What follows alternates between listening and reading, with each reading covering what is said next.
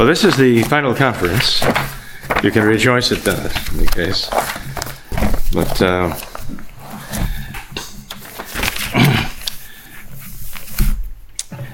uh, I wanted to devote quite a bit of time uh, this uh, retreat, with the conferences I had, to the virtue of prob- prudence for a particular reason, and that is um, our Lord demands prudence of us, especially in difficult times. As St. Paul says, walk circumspectly, mindful of the times, because the times are evil. And that's certainly true in our day. So, certainly prudence is required of us in our own day. Um, you know, the word prudence comes from the uh, Latin word providere. Providere, the words for Latin meaning forward and to look or to see, to look forward. And uh, we have the word provide. Provide comes from providere. Uh, providence, as in divine providence, comes from providere. That God provides, as, as Abraham said when he was going up the mountain to sacrifice his son, Isaac. And Isaac asked, Well, Father, we have the wood and we have the torch with the fire and everything else we need, but where is the victim? Of course, Isaac did not know that he was the designated victim. And Abraham's answer was simply, God will provide. And so we must have that confidence today that God will provide. In God's prudence, He does provide.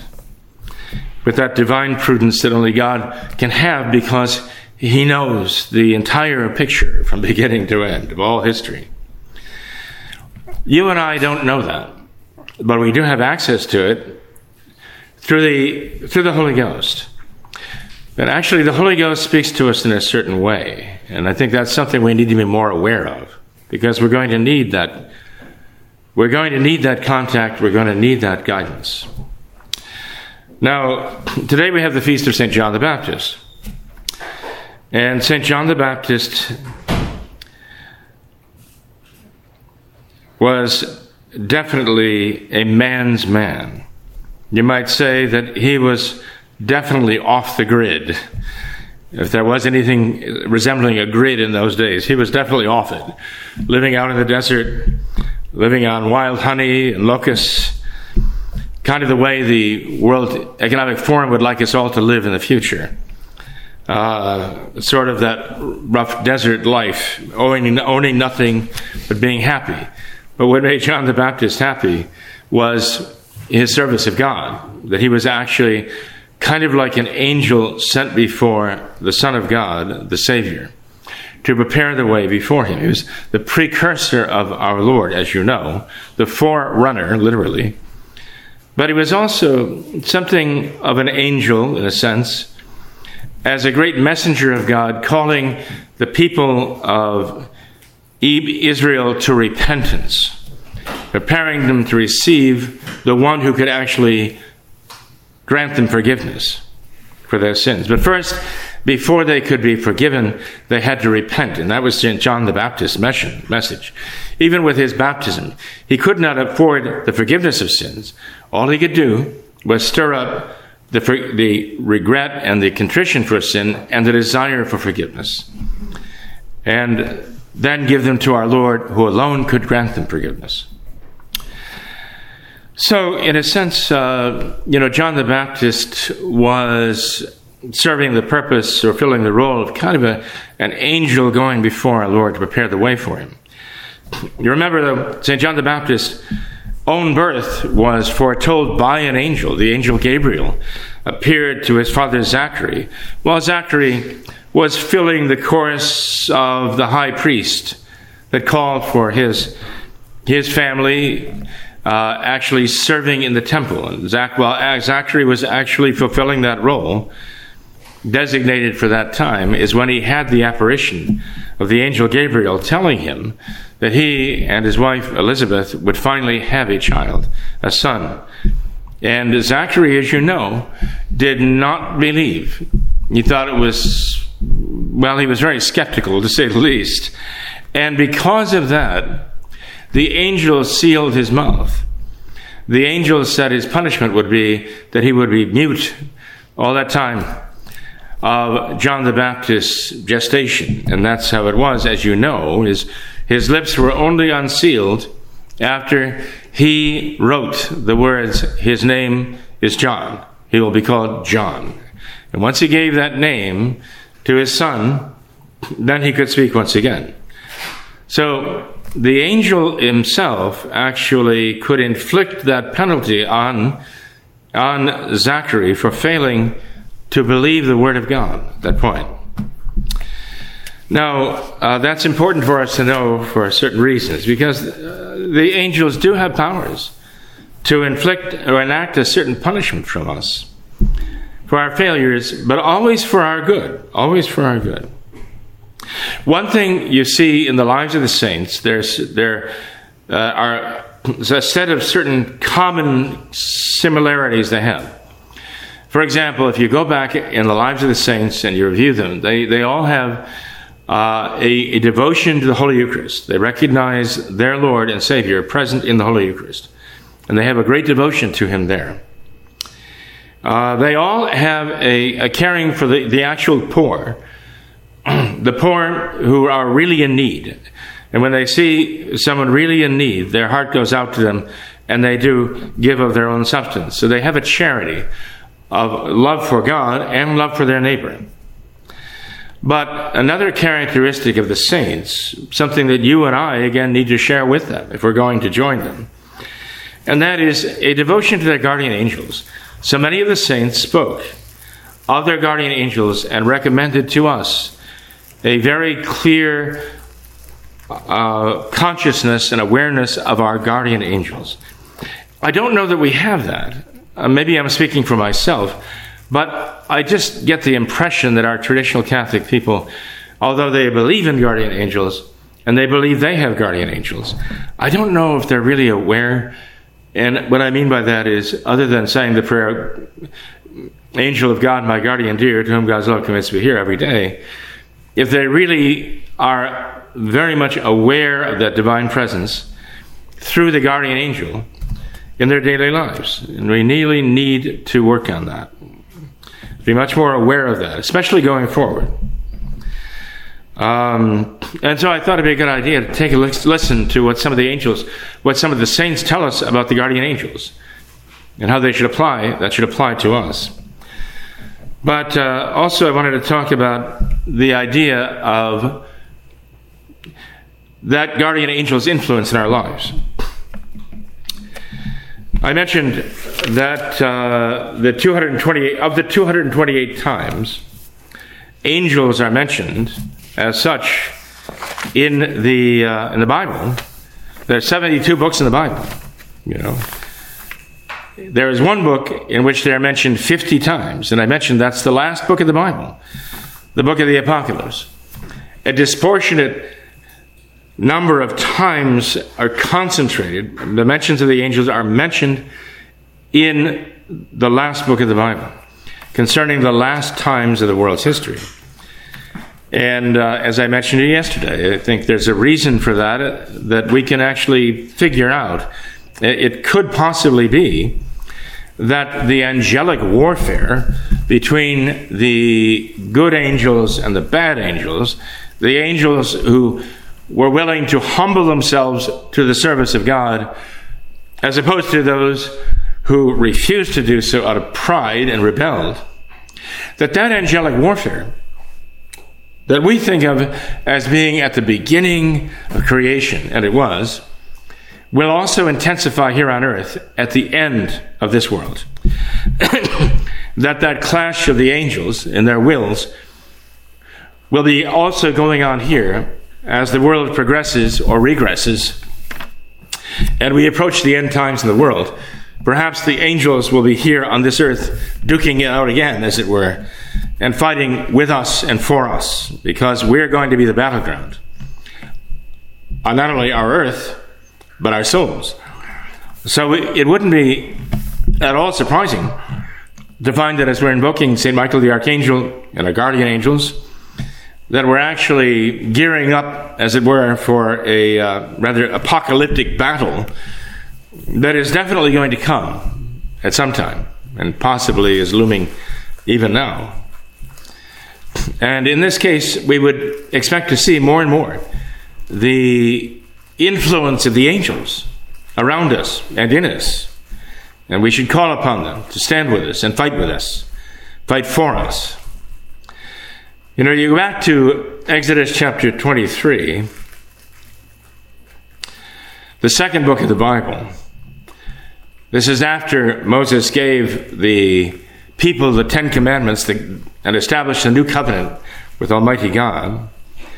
We read about an experience of an angel.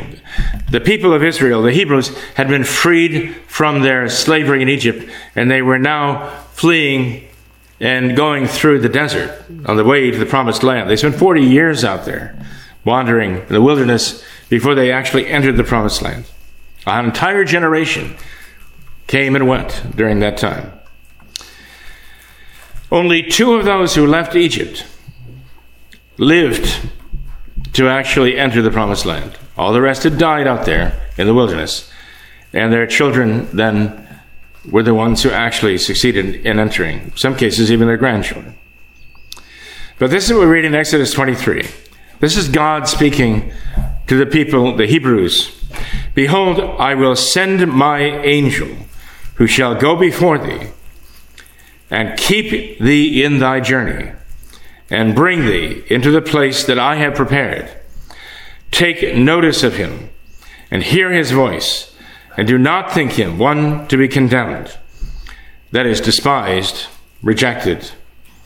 For he will not forgive when thou hast sinned, and my name is in him. But if thou wilt hear his voice and do all that I speak, I will be an enemy to thy enemies, and I will afflict them that afflict thee and my angel shall go before thee. Now, that passage is just a matter of three verses, actually, four verses from the Exodus book, chapter 23. But it says a lot. It talks about God sending an angel to go before them. And the Hebrews were very much aware of the fact that an angel was actually leading them through the wilderness. But God says, respect him because he will not forgive. And that's interesting that the angel will actually hold them accountable for what they do. It's also understandable that the angel would do so because the angel is concerned with the honor and glory of God. That's the angel's concern. And uh, when we offend the honor and glory of God, it is not up to the angel, it's not his position to grant us forgiveness. He is offended by the fact that we offend the one who loves with all of his being, and that is God. And so, but he sees us as the enemy of God. The angel with us would be in the position of the cherubim who were placed at the Garden of Eden with the flaming sword to keep us out and would regard us as the enemies of God. In other words, if we're going to make ourselves allies of Satan, we should expect that the angels from heaven will regard us as allies of Satan. We shouldn't be surprised at that. So one, no wonder the angel that God assigns to them will hold them accountable. It's up to God to forgive, and only He can. It's not the angel's prerogative. The angel is there to serve, and he's there to serve God's will. And he takes that very seriously. But God also says here that if you do hear his voice and you do hearken to him, then I myself will be the enemy of thy enemies, and I will afflict those who afflict thee. It's important for us to remember that these days now. And my angels shall go before thee. He repeats those words. Now, although we read of the angels throughout the words of sacred scripture, there is no mention of them in the account of creation given in the opening chapter of the book of Genesis, as I mentioned, except what St. Augustine says about the creation of light. The first we read of any angel in the book of in, in the Bible is the angel Lucifer, now fallen and entering there to tempt us. And the next angels, we know, as I said, are the angels of the cherubim there with the flaming sword to keep us out of the Garden of Eden. In Genesis chapter 3, we read, And he cast out Adam and placed before the paradise of pleasure cherubims and a flaming sword turning every way to keep the way of the tree of life. So they were guarding the way actually to the tree of life. The Old Testament scriptures are filled with references and accounts of the appearances of angels and their activities in the service of God and of ourselves. Uh, their service to God is to be of service to us. Actually, as I mentioned, the angels are to be at the service of our service to God, to help us to know and love and serve God. The very name angel in Greek, angeloi, signifies, angeloi signifies the messengers. And these are the lowest of the orders of angels. The nine choirs of angels have as their lowest, and therefore closest to us, those we know as angels. And St. Thomas says, we call them angels only insofar as they are messengers to us. They're not angels by nature. They were not created to be angels and messengers that's their task. That's their job. That's their office, as it were, that they fulfill to God. They are unto themselves pure spirits created to know and love God. That's their nature. Their office is to communicate with us the things of God, to deliver the messages of God. But not only do these angels deliver the messages of God, they also exert their power within us and around us. And so they're actually more than just messengers. Uh, that's probably the most prominent feature they have.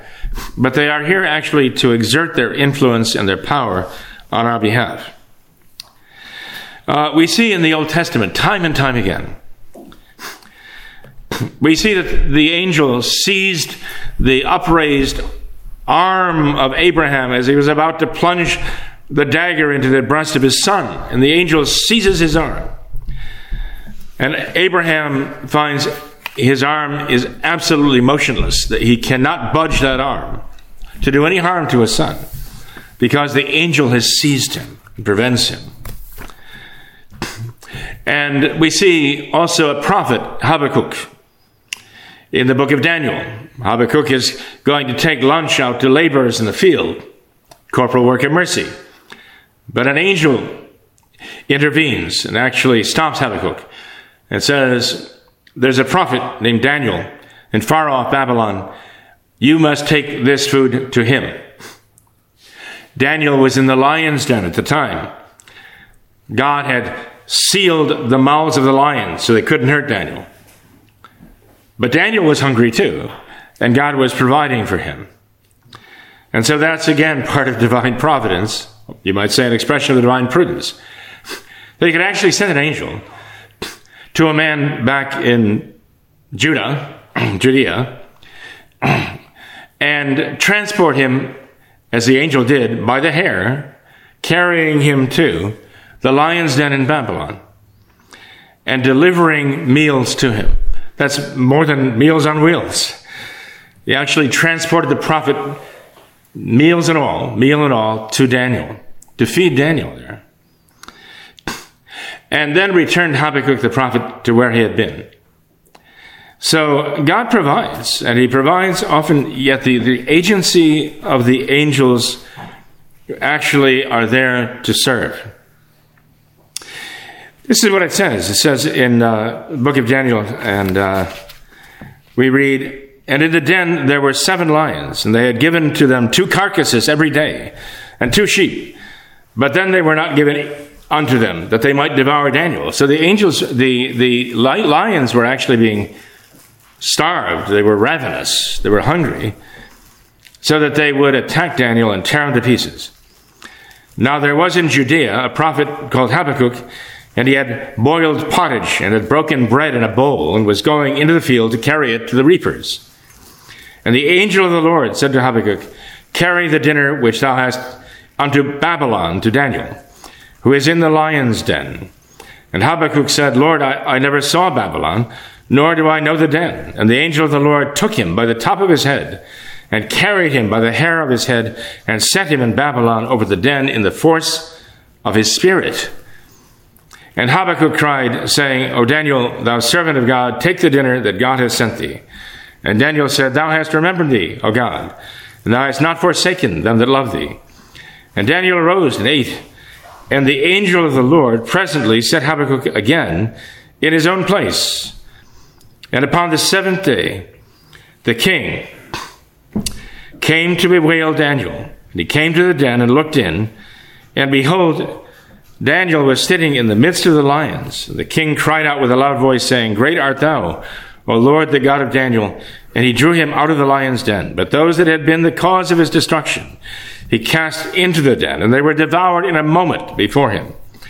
Then the king said, Let all the inhabitants of the whole earth fear the God of Daniel. For he is the Savior, working signs and wonders in the earth, who have delivered Daniel out of the lion's den. So, this agency of the angel was to the greater glory of God and the service of the prophet Daniel. The archangel Raphael in the Old Testament also accompanies the young Tobias on his journey. And um, so he delivers him safely to accomplish his mission grants him a wife who had actually been afflicted by devils, who had demons who had oppressed her, and had claimed the lives of the men who married her, but protected Tobias and Raguel because they were married holy, you know, as, as, as Tobias said, we are the children of the prophets, and we are not to be merely married by lust we must be married in God.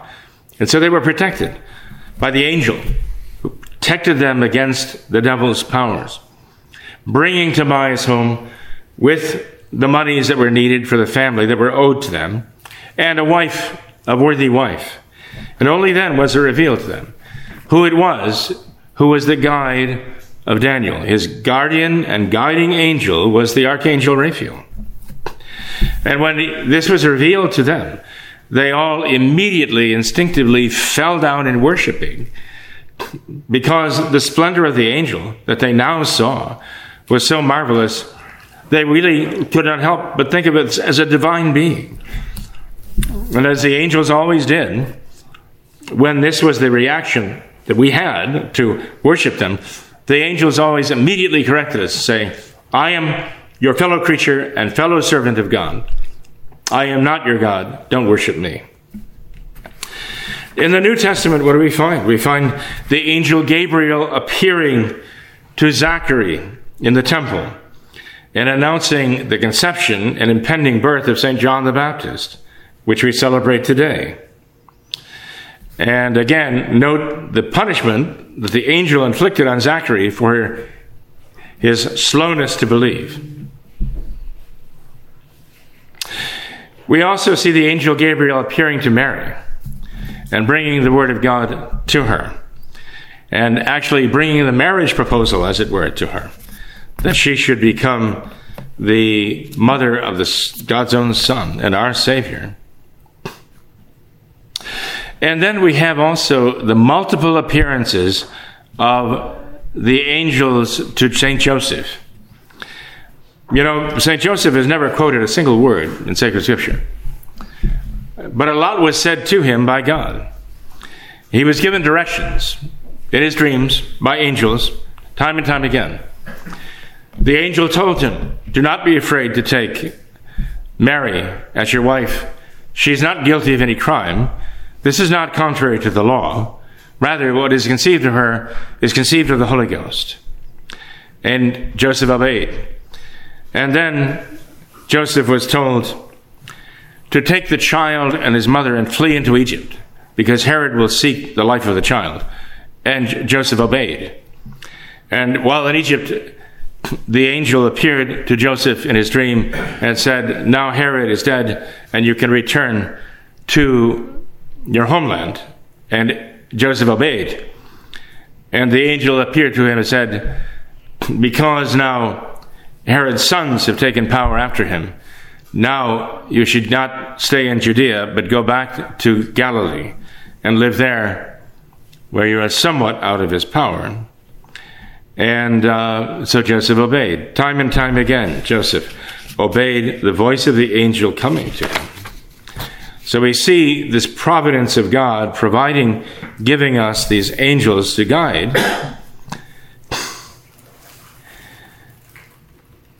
Now we see the angels also in the life of our Lord, not only from his annunciation when he was conceived. We see the Gloria in excelsis Deo, hosts of angels singing joyfully in the sky above Bethlehem, uh, announcing the birth of the Christ child. And then we can fast forward to the time of our Lord's, the very beginning of our Lord's public life. What do we see? We see our Lord having been baptized in the Jordan River by John the Baptist. We see our Lord then going into the desert to be tempted. And there we see an angel, Lucifer, Satan. We see him, the fallen angel, come to our Lord to tempt him, slithering into that desert the way he slithered into the garden to tempt Eve. And our, this, this serpent, as it were, came into the desert to tempt our Lord. And again, tempting him with pride and tempting him with the riches of the world and so on. Three times the devil's temptations returned back by our Lord. And no sooner did our, did our Lord finally say to the, the tempter, Be gone, be gone, Satan. For it is written that the Lord thy God alone shalt thou adore, and him alone shalt thou serve. And then Satan left him, and the angels came and ministered to our Lord. So there we find the good angels coming to our Lord and caring for him. One of the temptations themselves involved an angel, in the sense that Satan quoted the scriptures from the Psalms saying that God has given his command and charge charged the angels to care for Jesus, that they should carry him and bear him up lest he dash his foot against a stone. That was the temptation to throw himself off the pinnacle of the temple, as it were, to tempt to see if he was the one spoken of by that prophecy, if the angels would come and rescue him. But our Lord would not cooperate with that. But again, even Lucifer, the fallen angel, appealed to a temptation which would call upon the good angels to perform a service. He's going to use that as, as an answer to his question Who are you? Well, after these temptations were completed, the angels from heaven came and they do, did minister to our Lord there in the desert. In a sense, that was the only answer that, the, that Satan was going to get, actually. We see the angel coming to our Lord in the Garden of Gethsemane. We see there also in the Garden of Gethsemane, as our Lord is about to be is being seized and taken prisoner, that our Lord tells Peter to put his sword away. Because the scriptures have to be fulfilled, and the Father would send to defend our Lord 12 legions of angels if our Lord were to call for them. But of course, he did not call for them. 12 legions of angels. A legion was about 6,000 in the Roman armies. So figure 12 times 6, 72,000 angels were at the beck and call of Christ, even as he was undergoing his passion. But he would not invoke their powers to save him. And we see the angels at the tomb also. Our Lord is risen, and He's left that tomb, and the angels are waiting there, waiting to talk to the women. And they, in a sense, send the women as angels. It's as though the angels in the tomb deputized the women to go and carry the message to the apostles and Peter, as they say. So the angels of the Lord there deputized other messengers on their behalf to go to the apostles. We see the angels at the ascension standing with the apostles, asking them, Why do you, ye men of Galilee, stand looking up to heaven? This Jesus who is taken up from you into heaven shall so come as you have seen him going into heaven. We see angels also in the lives of the apostles. You read the Acts of the Apostles, you see the angels active there. In fact, the angels had everything to do with the conversion of the first pagan. You know, there was a, a man, an Ethiopian servant, who was reading the scriptures, the prophecies of Isaiah, as he was leaving Jerusalem to go back to Ethiopia to his queen. And St. Philip the deacon appeared to him. And that man wanted to be baptized and was baptized.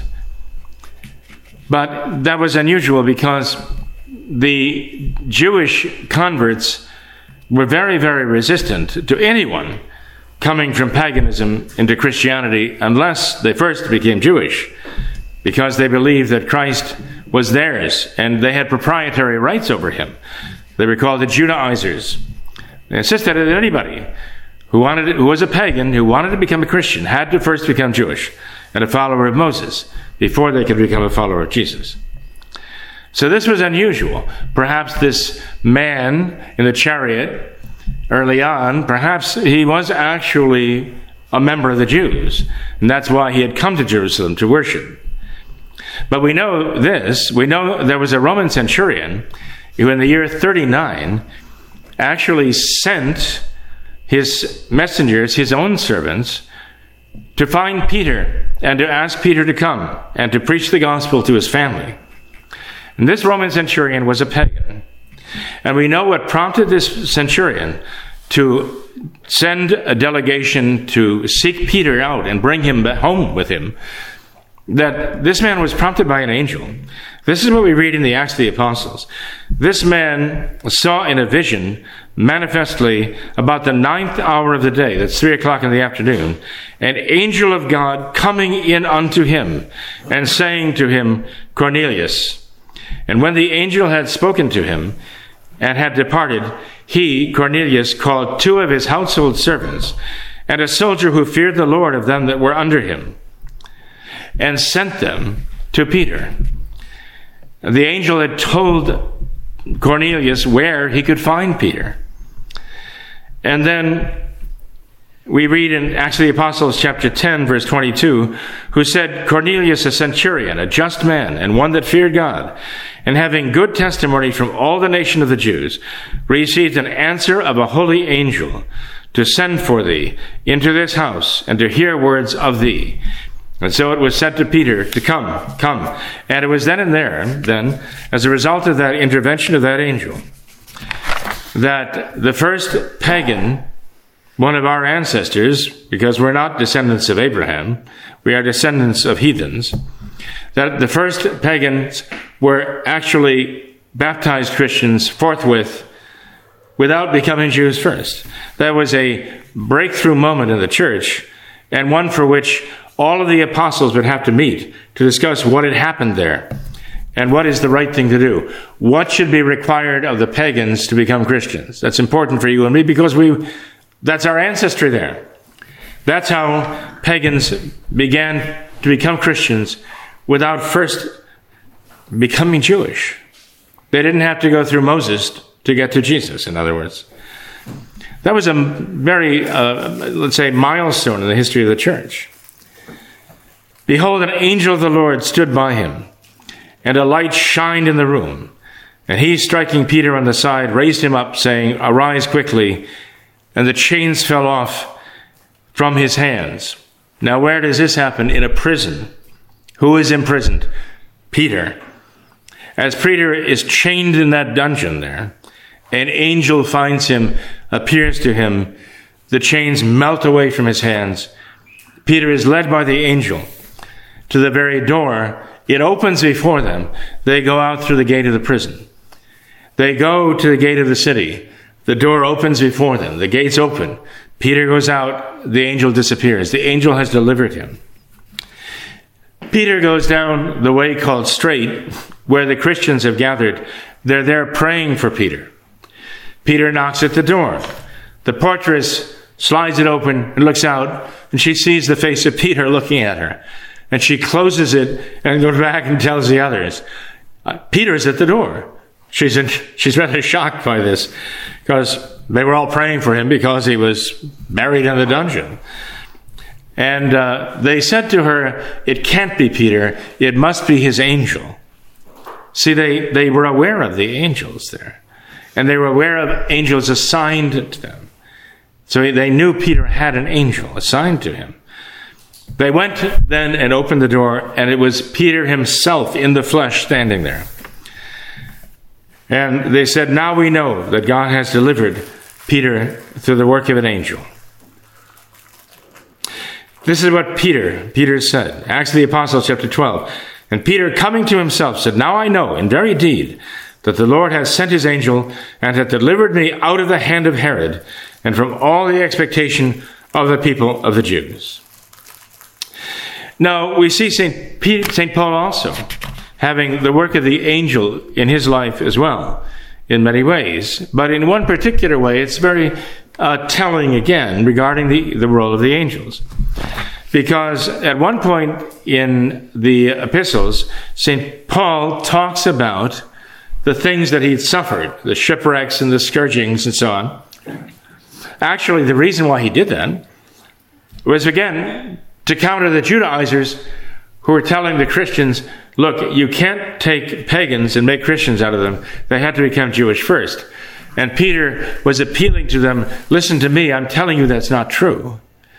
So uh, that's rather Paul. Paul was telling them, listen to me, I'm telling you that is not true. And so he starts listing all the things he suffered to show them basically his credentials, why they should listen to him rather than these other people who are spreading a false gospel. And um, the last thing St. Paul gets into after listening to this litany of things he suffered was kind of the the last straw, I guess you might call it. He was given an angel of Satan, an angel of Satan to beat him, to buffet him, he said. Why would Peter, why would Paul rather be given an angel of Satan to buffet him? Well, for one thing, no doubt Satan had a particular hatred for St. Paul. There's no doubt about that. Because St. Paul was doing him an enormous amount of damage in converting followers to Christ and granting them the power of the redemption. But why did God allow it? Because St. Paul asked God three times, take this thing away from me. And three times God refused to take it away. In fact, the Lord Jesus Christ refused to take it away.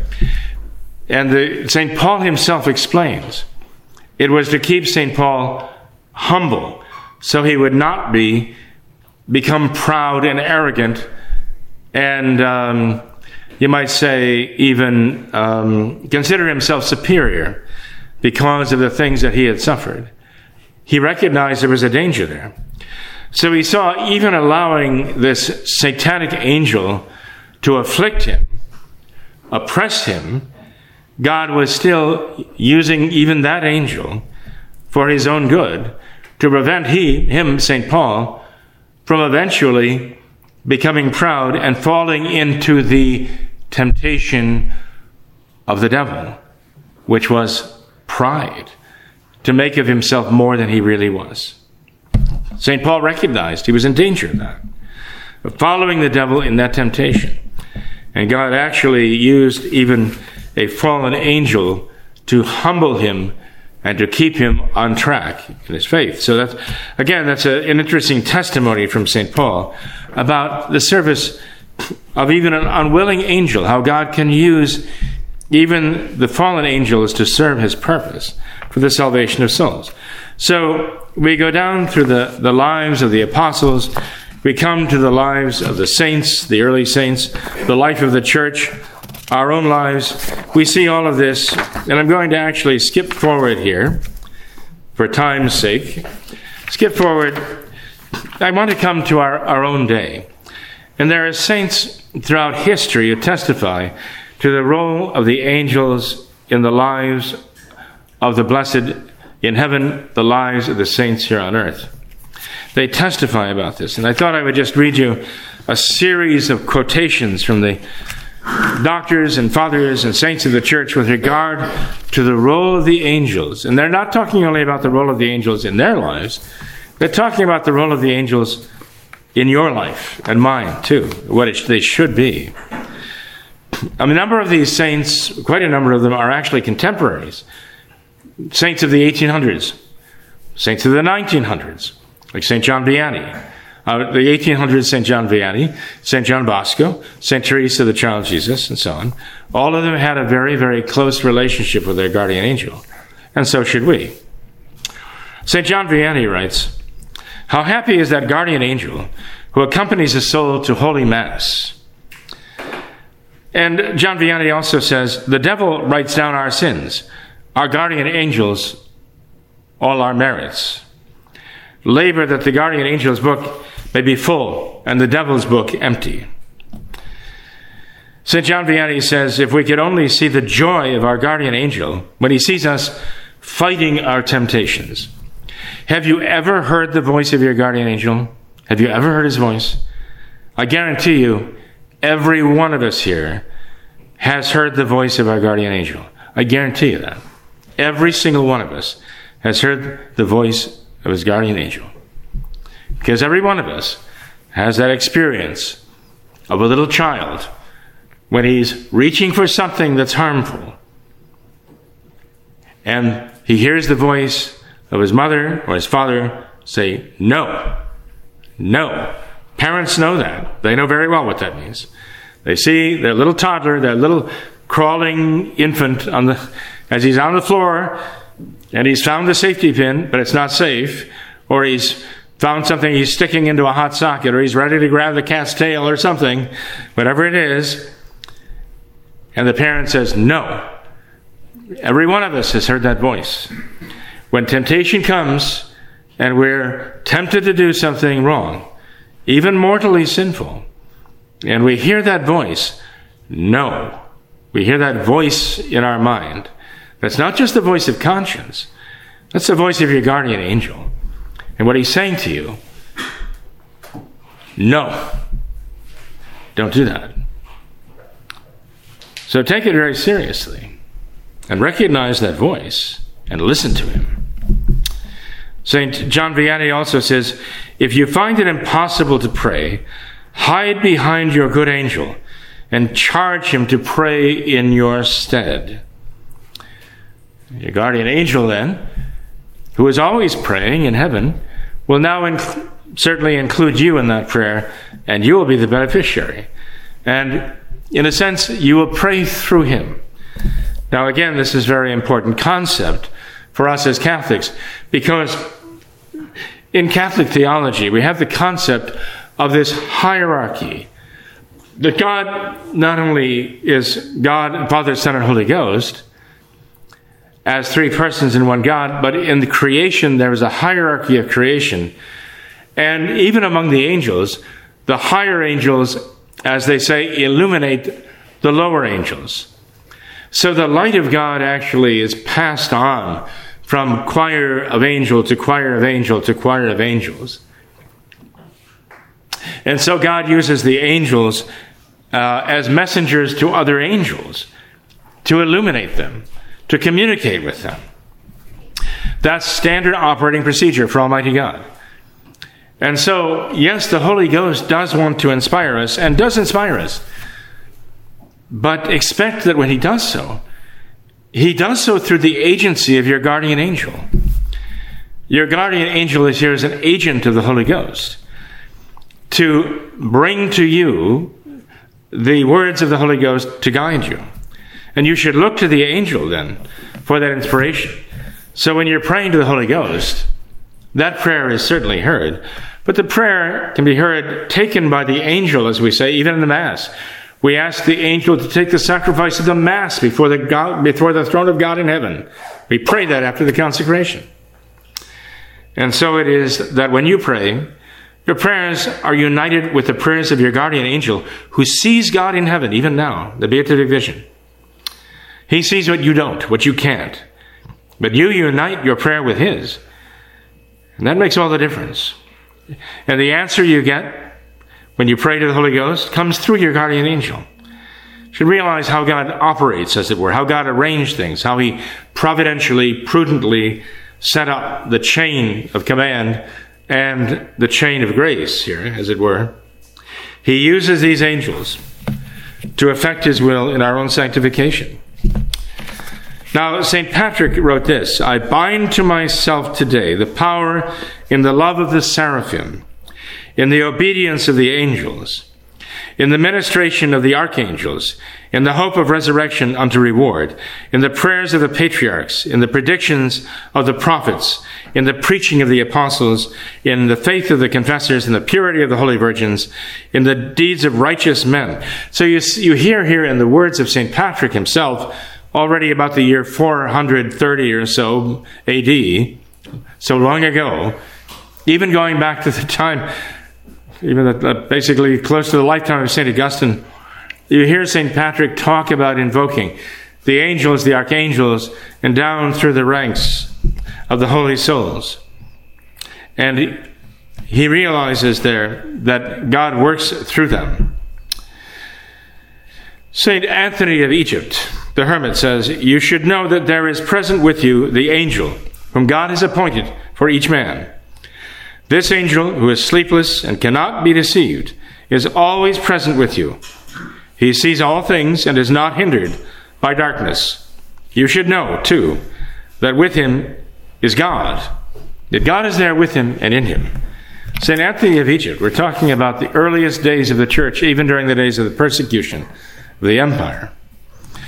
And now we fast forward to the time of the 1700s, St.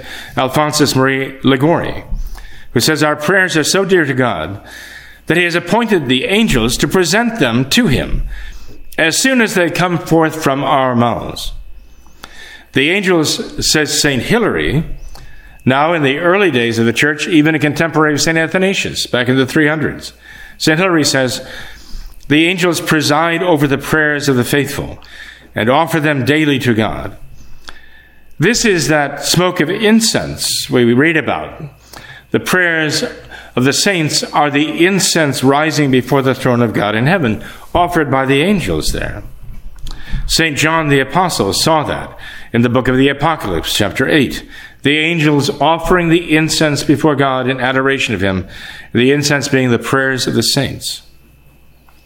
So, from the beginning of the church's history until this very moment, even until the future moment of the apocalypse, we see the agency of the angels around us and within us.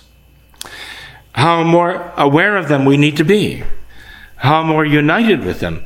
Explicitly, not just haphazardly, casually. Oh, yeah, we've got guardian angels. In a sense, so what?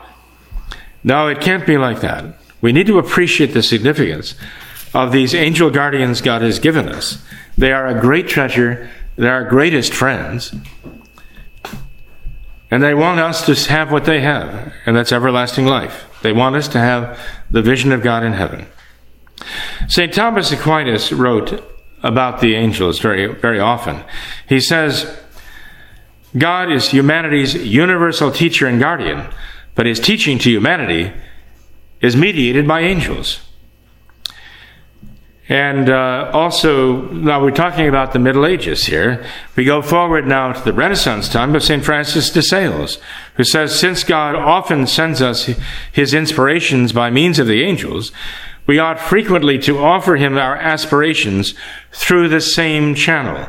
Offer your aspirations through your angels to God. Call on them and honor them frequently and ask their help in all your affairs, temporal as well as spiritual. We have voice after voice after voice, and my plan was to read all of them to you because it is overwhelming. This testimony that goes on and on and on throughout the history of the church, year after year, century after century, testifying to the presence of the angels and the closeness of God. St. Robert Bellarmine. All the works of the angels and the inspirations they impart are also accomplished or granted by God. For ordinarily, these works and inspirations are derived from God by means of the angels. And the angels also in turn give them one to another without delay. And so they come to us.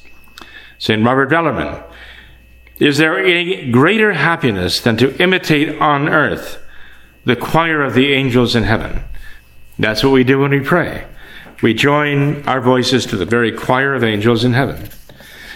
We have a testimony of St. Basil the Great in the 300s, of St. Bernard Clairvaux, of Clairvaux in the 1100s, St. Teresa of Avila in the 1500s. We are not angels, but we have bodies, and it is madness for us to want to become angels while we're still on earth. But our Lord says to us that in heaven we shall be as the angels are, even now. St. Francis of Assisi in the 1200s.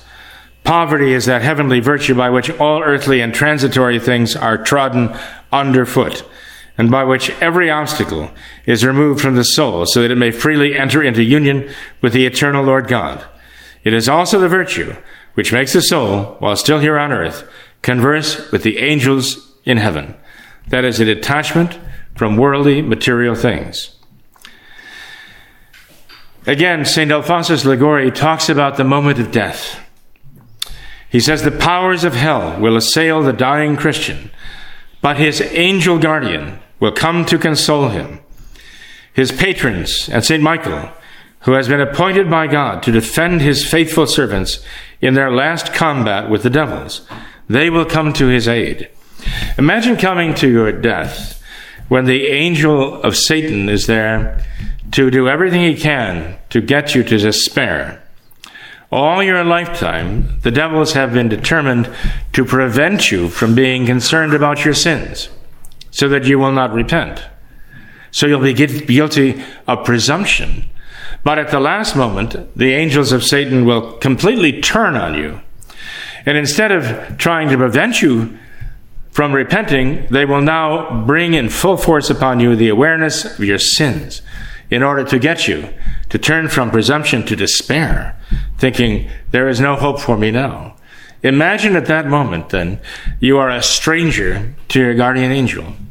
That you are a stranger to your own guardian angel who's been with you from the moment of your conception till that very moment, for that very moment, and you don't even know him.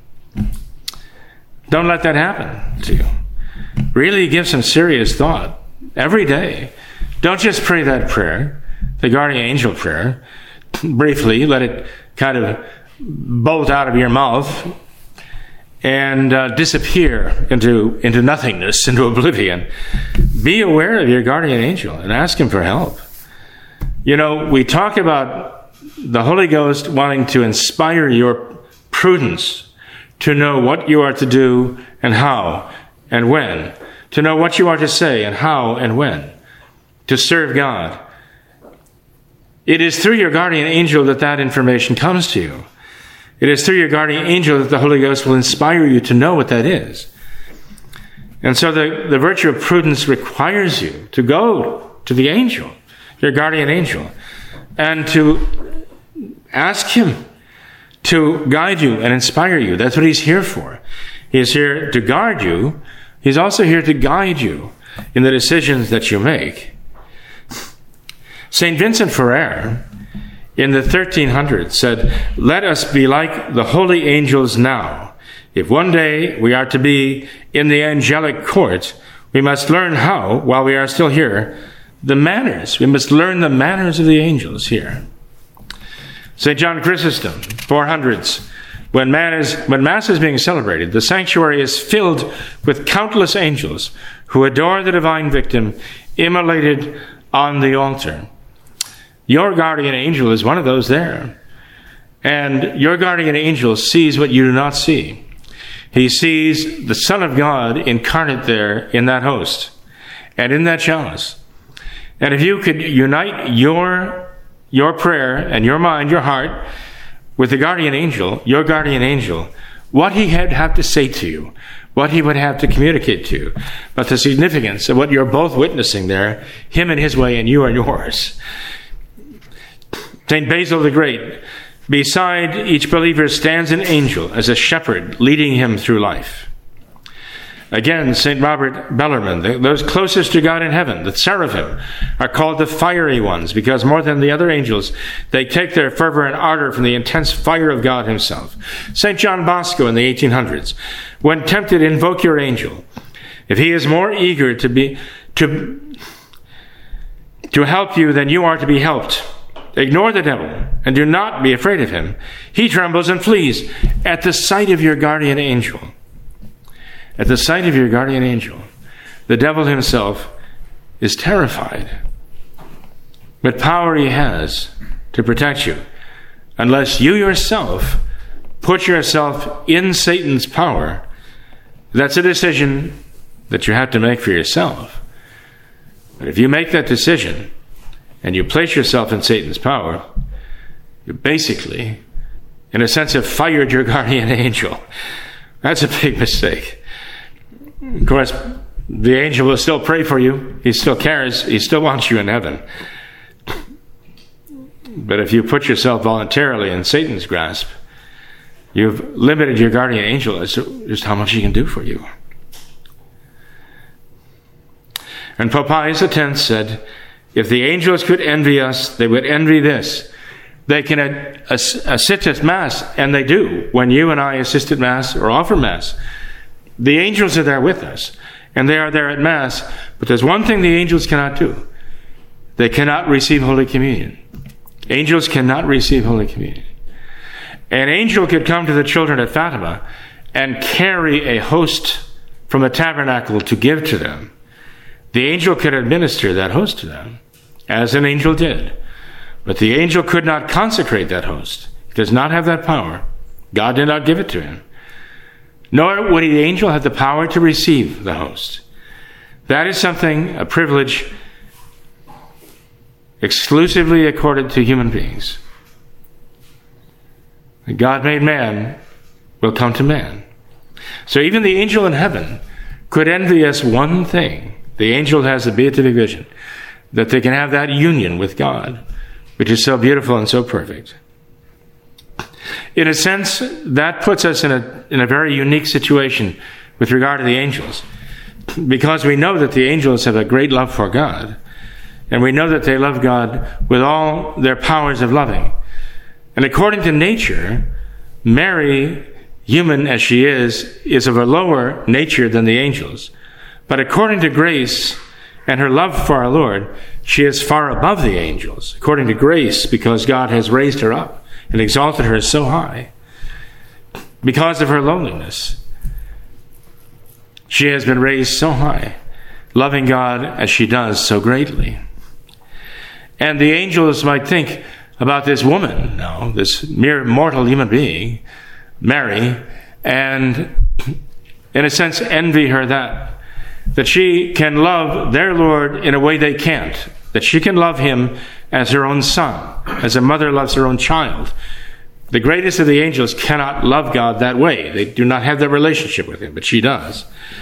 And so when it comes to us, they do not have the relationship with him that enables them to receive our Lord in Holy Communion. So in that sense, even our angels could envy us when in the state of grace we worthily receive our Lord.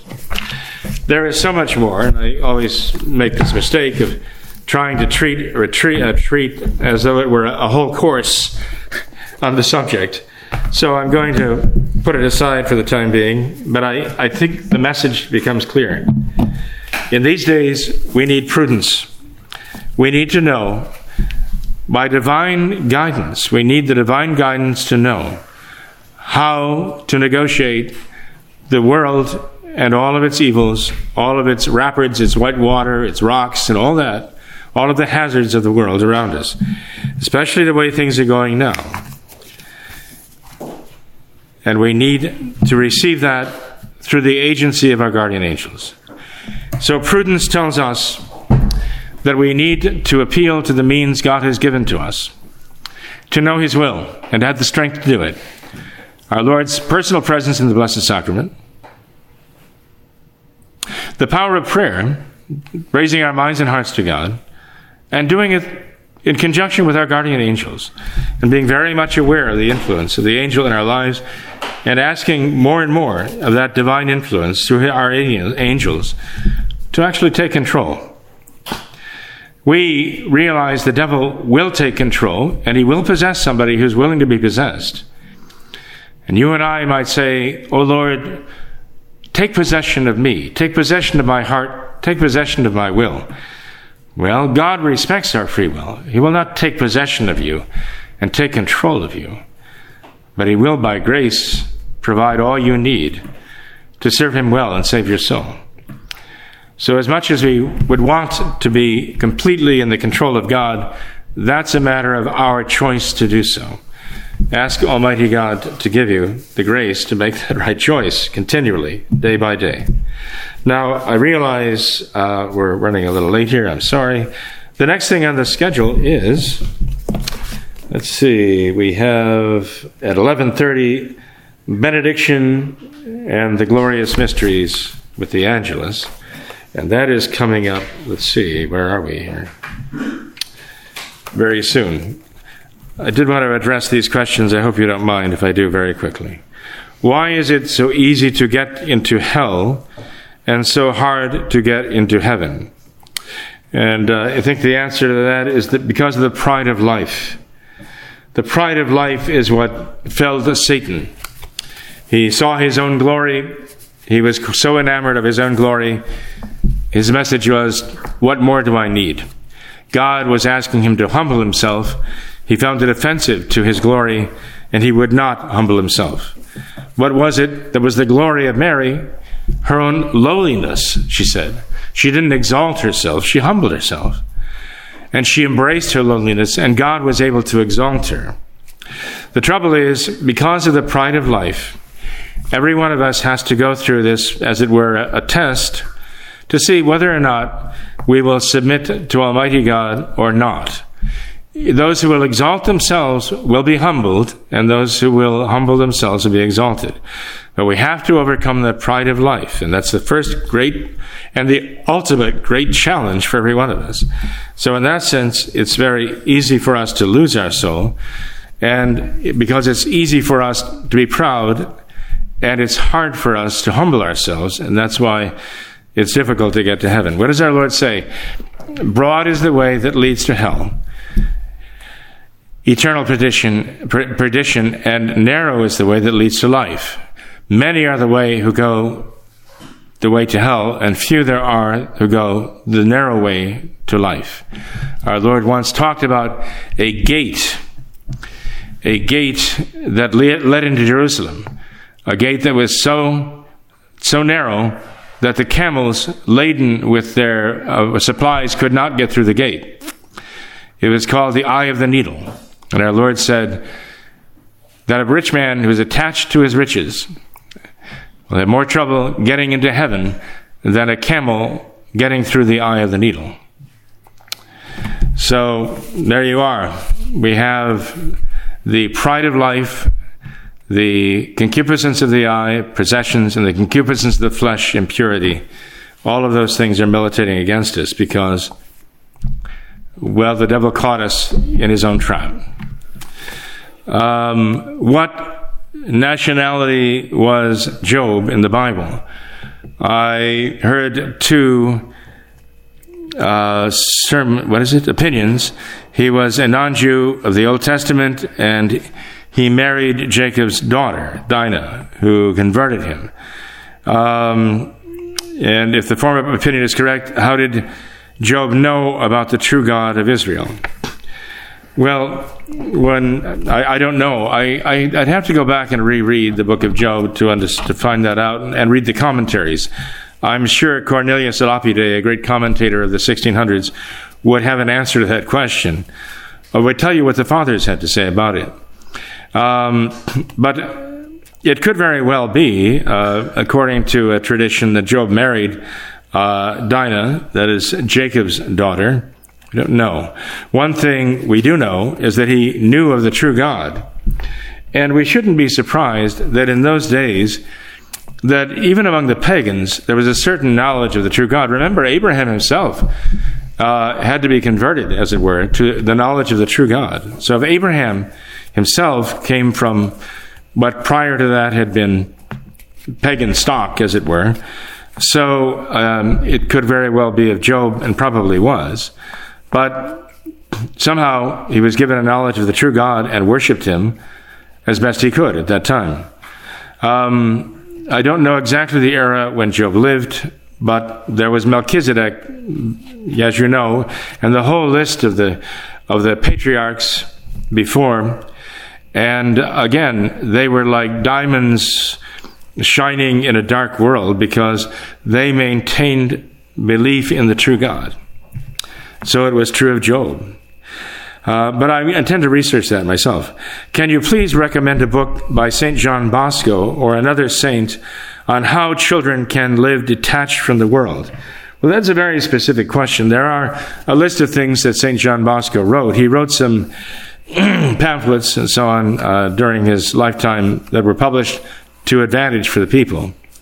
I know that he wrote about a bit about the preventive system of discipline. I'd have to go back and check the list of things he wrote. I don't know specifically one just targeting that particular question. Actually, I think his whole life is an answer to that question, though. Reading his biography would be an answer to that question. Um, there are also multiple volumes, I think 16 volumes of his memoirs that are published. The Salesians make them available. They'd be very a good addition to a library. Uh, Father Jenkins, would you have some time? Oh, to meet? Yes, we did. And uh, following Father Greenwell's advice, he sent some poor soul uh, to me. How can you be happy in heaven if you wake, if you make it, if your child didn't make it? It's hard for us to imagine because our love for a child is so great. But when we are in heaven and we see Almighty God for who He is, all other loves will seem as nothing. All other loves will pale in comparison with our love for God because we will see there the goodness of God. And that will be the, the love that orients all of our, our entire soul. It's as difficult as it is for us to imagine that if one of our children went to hell, we could ever be in a position where we would, it would not sadden us. We will, when we see God, understand everything. And we will appreciate that a man will not love any of them more than he loves God. As our Lord said, if anyone love father, mother, sister, brother, son, daughter more than me, he is not worthy of me. Well, in heaven we'll understand the greatness of God's love and how worthy he is of love, and all other loves will just evaporate before that. Um, let's see. Who burned, buried Adam? Who buried Adam on Mount Calvary? And was he buried there before or after the flood? Well, apparently, uh, I mean, it's, I think, common wisdom that uh, Adam died before the flood. And um, that uh, he was buried there, no doubt, by his offspring, because he had children, as you know, who would have buried them there, him there on Calvary. That's why, that's what that skull represents at the foot of the crucifix, we have sometimes you see a little skull there that represents the tradition that the cross stood over the grave of Adam. What is a recommended book for understanding the three persons in the Holy Trinity? Well, you could read the 12, the 15 books of St. Augustine. Uh, no doubt they are, they are translated into English. St. Augustine wrote 15 books on the very subject of the Blessed Trinity a recommended book for understanding the atonement from the Catholic perspective. Well, I think St. St. Uh, Alphonsus on the Passion of our Lord would be very important to read. Uh, were dinosaurs real, and were they a part of God's creation according to the Church Fathers? Uh, I don't know that the Fathers actually commented on the dinosaurs, but they certainly did comment on the book of Genesis, talking about nature turning against us. Uh, did dinosaurs coexist with human beings? The answer is yes, they did, actually. Um, there are records uh, in human history even depicting dinosaurs. Does God give every person the sufficient grace to die with a perfect love for Him? Or is it His will for some to purify their love for Him in purgatory? I think the, the actual Dominican answer to that question is that God does give sufficient grace for everyone to, in the course of his lifetime, come to a perfect love for God. But sufficient grace is, is adequate. Efficient grace overcomes all obstacles. And there are only so many who actually, in fact, do come to love our Lord, to love God with their whole heart and mind, soul, and strength in this life. But is the sufficient grace there? Yes, it is. Do you have any books which you would recommend on Catholic fatherhood? Well, you know, I don't know that uh, in the history of the church, uh, from ancient times, there were a lot of books written on how to be a Catholic father. I think in former times, it was pretty well understood. You learn to be a Catholic father from your own Catholic father. And I don't know that we needed manuals to instruct people how to do that. In our own day, we do. I admit that, we do. And so, if you found a good Catholic marriage manual, it would probably deal with that question on how to be a good father. But I can't think offhand of a specific book that is di- directed specifically to that question. Now, some of you might know of such a book and might have read it and recommend it. And you can also bring that to our attention. But I don't know one immediately offhand. I know some traditional priests have written books about family life, which are certainly worth reading. But specifically about how to be a good father, doesn't come to mind immediately. If we use our interests to know, intellects to know truth, and our wills to love goodness, which faculty do we use to enjoy beauty? The answer, both of them, the intellect and the will, come together in enjoying what is beautiful. Did sanctifying grace exist in the Old Testament? How could a soul be prevented from entering heaven if it had the divine life living within it? How could God repel a soul when he saw his own image and likeness in it? Well, sanctifying grace did exist in the Old Testament. A soul could be um, justified from sin by believing and hoping and loving in the coming Redeemer, as God prophesied. And so Abraham was our father in faith because he had faith. He believed in the same Redeemer you do and I do. Before he came, though, he believed in that prophecy and he was there to serve God's God's plan. Um, so yes, we, we always think of Abraham as being in the state of grace and dying in the state of grace because of the fact that he was justified by his faith in the coming Redeemer. Um, so um, how how could a soul be prevented from entering heaven if it had the divine life living within it? Well, it, it wouldn't be if it had the divine life living in it. With sanctifying grace, uh, maybe you're saying that if Abraham died in the state of grace, how could he be kept out of heaven? Well, the gates of heaven were closed against us because of original sin. And the only way to remove that was by uh, the death of Christ on the cross. So only when Christ's death on the cross was effected was the redemption accomplished, and only then could anyone enter enter into heaven.